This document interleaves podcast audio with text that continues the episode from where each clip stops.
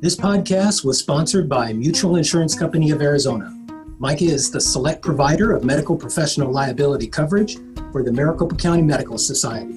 For more information about MICA, call 602 956 5276 or visit www.mica-insurance.com. Hi, my name is Dr. Monica Faria. I am board certified in general and addiction psychiatrist and an MCMS member. Welcome to today's podcast. I, I think that the best part of working telemedicine is seeing how patient becomes more adherent to two things to the medications and to attending the, the appointments and that translate in improvement of the on the health I want to welcome you to the Arizona Physician Podcast. My name is Haley Sappington. I am a student through a AT Still University, and today I am speaking with Dr. Correa. I'm going to let him introduce himself and tell you a little bit about himself. Hi, everyone. Uh, my name is Ricardo Correa. I am an endocrinologist. At this point, I am uh, working at, as a staff endocrinologist uh, for the Phoenix VA, and I have a work in conjunction with the University of Arizona College of Medicine in Phoenix as the program director and director for diversity and GME. Uh, it's a great pleasure to be here and talking about this important topic, telemedicine for certain things. One, uh, I started telemedicine before I arrived to my new my actual job in Phoenix. Uh, when I was in Rhode Island, I started working in, te- in telemedicine in endocrinology uh, uh, since 2016, and that uh, helped me to have a different picture. Definitely, when I came to Phoenix, it changed a little bit. I stopped doing that, and and uh, but uh, thank God to some part of my, at, at, that point, fellow Dr. Gauri Vehari. Now she's the chief of telemedicine at the Phoenix VA. Uh, we start a, um, a telemedicine in endocrinology, telediabetes, and then now uh, with COVID, everything has been just uh, uh, accelerated and and it has been doing we have been doing more telemedicine than ever. So that's the i can compare and contrast the two experience. One working with a private company uh, before coming to phoenix and then now working with a government and having telemedicine at the government level first off my first question will we start to see full telemed based clinics in your opinion do you think we'll reach a point where that's how you see a doctor Yes, yeah, no, definitely. Uh, I, I think that now we are in that point, and that point will continue. Okay. So there is no going back to the old times. So if you have a condition where you need some uh, some kind of uh, you don't want to go and see a doctor face to face, then telemedicine will be an option. And this started before COVID. So there was mm-hmm. a lot of, of physicians that were doing telemedicine. Of course, COVID, the only thing that did was accelerate that process because of the policies and all the reimbursement issues that were yeah. not in place before COVID, start to be in place with COVID. But then now everybody found that there was an easy access of doing telemedicine for certain kind of patients. And okay. then now it will continue. Now I think that forever and I think that the reimbursement or the payers is they, they will have available this this for forever. That was a, a limitation. The other limitation that uh, we still will have is the license in different states that probably will overcome. Okay, that brings me to another one of my questions. I I work for um, Washington University in St. Louis, if you're familiar, and we have run into some issues with patients who are like, "Yeah, I'm in the state of Missouri," and then you know they'll mention, "But does the doctor really know that?" You know, and it's like I could be in Florida and tell you I'm sitting on my couch at home. What can be done to ensure, you know, for liability purposes, that that doesn't happen? Yes, so so basically, whenever you um, you enroll, if this will be people that are doing telemedicine, most likely with companies that are on uh, uh, on this area of doing mm-hmm. telemedicine. So whenever uh, the, this company enroll, the most the, the, majority of the times they ask you on how many license do you have or the state that you have license, okay. and they will pair you with patients that are on those states, or if they are opening a new state, they will ask you, you want to um, have a license, a telemedicine license that costs a little bit less than a full license for X ah, state. I see, and, I see. So you could, they, for hypothetically, you could be sitting in Arizona, be a doctor in Arizona, but have a telemed license for the rest of the country, theoretically. Theoretically, the only problem is that for 50 state or 49 more state, it will cost you a lot of money. A lot of money. That makes sense. Yes, that have license in each state. But at least I can tell you my uh, my experience. I, I started uh, doing telemedicine be- be- before I came to Phoenix. I was doing telemedicine as a side job. Uh, and I was okay. in Rhode Island. And okay. my clinic, my telemedicine clinic was in Georgia. Cool. So the page, I, I, I was not, it was in a rural part of Georgia and I was doing telemedicine. Of course, I had to get a license from Georgia. Okay. To practice telemedicine. Cool. Uh, That's really cool. I can I can remember just kind of a little anecdote. I can remember I was probably 12, 13, 14 sitting in a doctor's office and there was a big poster on the wall and it was a person who was visually very sick sitting in front of a computer screen and it said something about like eh, you know is is this the future of medicine and and now thinking about that like I'm not that old that I'm thinking about that. I'm like, wow, this was this big future of medicine. And now here we are, we're, we're kind of in it. So um, as far as as COVID goes and accelerating things, were we kind of gonna be here anyway, or is COVID kind of giving us like a like a crash course in learning how to how to do all of this? Yeah, I think that uh, COVID what what did was give us a crash course of how yeah. to learn this.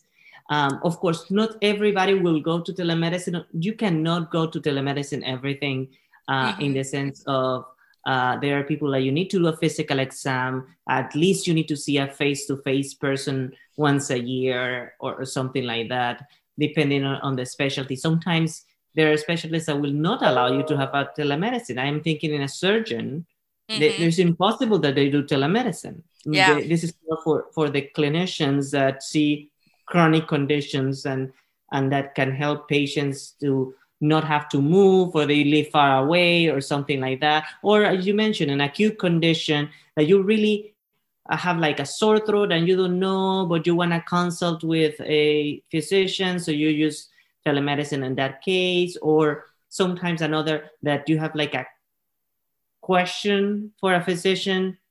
And uh, uh, there is some other platforms like kind of telemedicine platforms where you have a question and then they connect you with a physician and then the physician see you and they can answer your questions uh, um, and you're remotely. So so the, for those cases it will be beneficial will continue. I don't think that there will uh, be a problem. But for the uh, more uh, uh, other for other cases like surgery things like that or where you have to do a full physical exam you have to touch the patient or that telemedicine will, will never replace yeah that's uh, uh, uh, one thing I was wondering.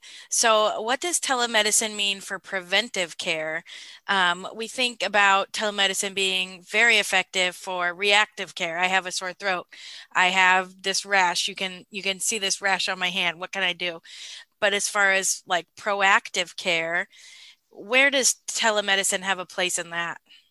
No, I think that um, uh, telemedicine has a big place in in preventive medicine because that way you can approach faster a patient uh, and communicate uh, easier your message instead of making a patient comes to an appointment and all of that. So patients that just need a um, some kind of uh, lifestyle modification appointment uh, coaching appointment things like that telemedicine will be the perfect setting. They don't have to waste their time. Sometimes the good thing about telemedicine is that people do late hours because yeah. they, both the physician and the patient are at home. So they do 7, 8 p.m. that we will never find an appointment uh, in a physician office at before after 5 p.m.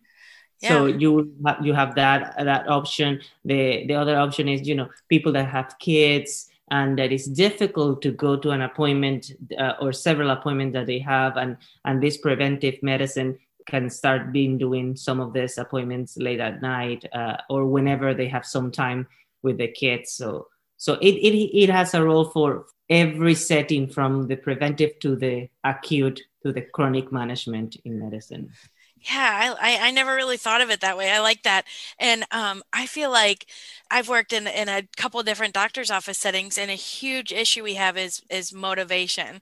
You know, a patient will call and they're in a, a mood someday where they're like, "I'm going to get this taken care of. I'm going to get it done. Cool. Here's your appointment in six weeks." You know, six weeks later, they're over it. They don't care about it anymore do you think it, it really helps with the i want to address this right now. Okay let's take care of it right now yes i i think so um, and our experience for example with patients with diabetes mm-hmm. that's something that that happened. So usually patient with diabetes has to follow more frequently depending on how well or bad or, or what bad control you are. So these patients, uh, what uh, it have been shown is that using telemedicine decrease the non-show rate mm-hmm. and improve the adherence to your treatment and everything because they now have the ability to have a 30 minutes in the day say for that. It doesn't have to be exactly from 8 to 5 it can be any time and then when you see more frequently your provider uh, then what it translate with that you are more adherent to your treatment and all of that uh, so, so comparing the patients that are seen face to face and the telemedicine work, uh, in, in certain conditions, they can be more um, adherent and then the no shows decrease. I like to hear that. That's that's really cool. That's that's one thing I was I was kind of wondering. This podcast was sponsored by Mutual Insurance Company of Arizona, the select provider of medical professional liability coverage for the Maricopa County Medical Society. As a physician led mutual, MICA has been Arizona's choice for medical professional liability insurance for nearly 45 years. We provide value to members with superior claims handling and exceptional risk management programs. Call us today for a quote or visit our website to learn more about MICA's premium coverage options and outstanding service. 602 956 5276 or www www.mica-insurance.com. Bureau of Medical Economics has been servicing the account collection needs of the medical community since 1951, with nearly 70 years of experience in this industry and proven results. We proudly consider our clients, your practice, an invaluable business partner. There is no obligation and no upfront cost. Please give us a call at 602 252 3469 for more information. What would you say to older patients who don't trust the new technology and and you know they they say things like, "Oh, how do I know someone's not sitting there watching?" or "How do I know someone's not listening to this conversation?" What would you say to the old school patients to get them to trust the process? Several things. One is that the telemedicine platforms are very secure so whenever, uh, and that's why there are some the companies that are behind this uh, invest a lot of money on this, and because they're very secure, they they follow the same confidentiality and privacy that any encounter will have uh, in and that and some in some ways the the, the same that having a face-to-face encounter so so telling that them about the, secu- the confidentiality and privacy that is the same as being face-to-face is important the other thing is that if the patient doesn't feel comfortable doing telemedicine i think that the best thing to do is face-to-face uh, let's say when we finish COVID and the patient and they can offer you face to face. This will this is what will happen. They will offer you a face-to-face or a telemedicine visit. And okay. if you don't feel comfortable using anything like the new technology or or something, it's better to use whatever you feel comfortable because at the end, patient physician relationship is what will be affected. And if you come with a bias saying that somebody will not pay attention to me if I use this, and you already are predisposed to this, I can bet you that the encounter will not be uh, what you expect to be just because you already have a bias. So if there is any any any doubt or something, clarify with the office of the physician. And if you don't feel comfortable, just just just say, "Well, I want a face to face." I think that that's that would be the best option. Mm-hmm. But I can tell you that from the uh, standpoint of the elderly population that w- we see at the VA, many of them feel happier now that they're using telemedicine than before. So, and the VA population is usually older population. Yeah.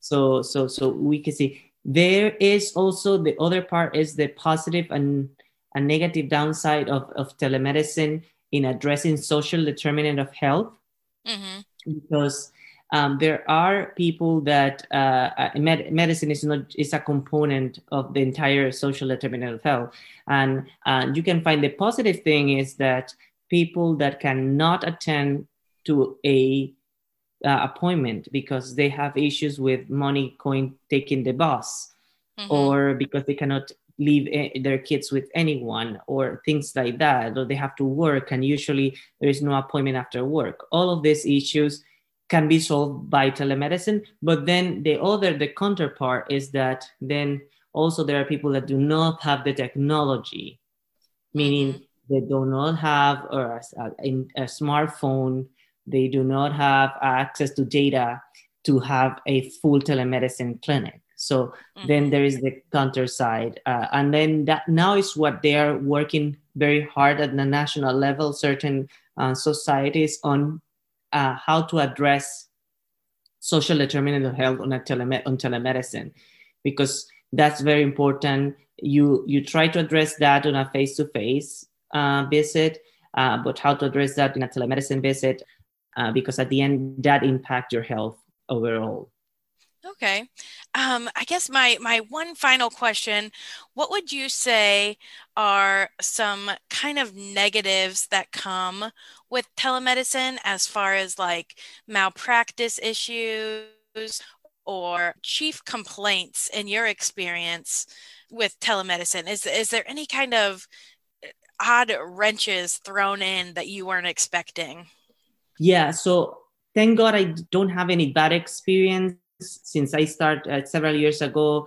Now I'm under a big uh, institution that is, is using it, so it's it's, it's rare.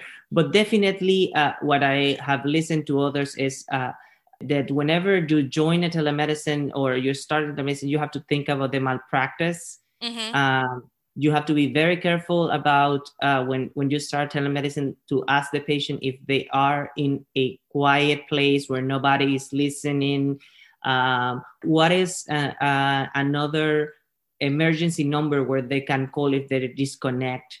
Because mm-hmm. remember, this is the other issue. Like you are talking to a patient, and the patient in if, the, if this was in the clinic and the patient have I don't know, let's see a stroke, mm-hmm. you immediately send the patient to the ER. You yes. are in, the, in, in, a clinic, or you can send the patient to the ER. You are in the same hospital. You can send it to the, the ER of the hospital. Okay. In a telemedicine, if you are in front of a patient and the patient is having a stroke and you are noticing that, it's your responsibility to do something. But how can you do something if you didn't ask at the beginning where is the best place or is, give me your address, confirm your address, confirm your uh, phone number so you can immediately call, you have to call 911, EMS, say all of this. And uh, so this is things that can happen and you have to be prepared if you're doing a telemedicine and can be downside to you if you don't take the, the, the precautions before starting the, the encounter. So, so that's something to be aware. I think that that's the most common two things, the malpractice and the events that can go uh, wrong. And also the, the privacy um, that you have to ask and, and confirm first before starting because you are not starting a telemedicine appointment and the, the patient is like with 10 other people around uh, the room okay so, yeah you have to you have to confirm that the patient is alone and and there is privacy and it's you you are just talking with the patient Perfect. And to end on a positive, what would you say is the best part of working telemedicine?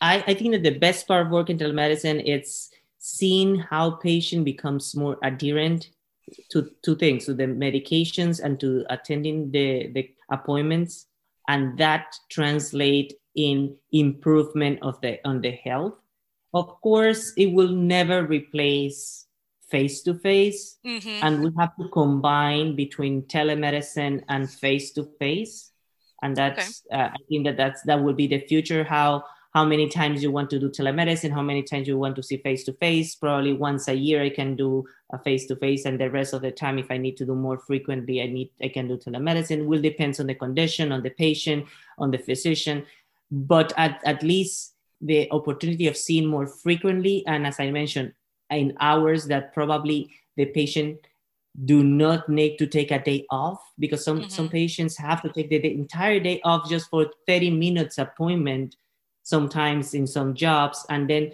in the US, there is no paid sick days, sick days. So you have to not get get the money. So they that's why there is so much no show because they don't want to miss uh, the day of working because they need the money. So so this telemedicine overcome that big problem uh, depending on certain conditions I mentioned.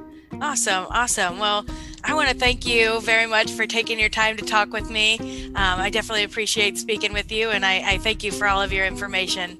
Thank you so much for, for, for the invitation, Haley. It's a real pleasure.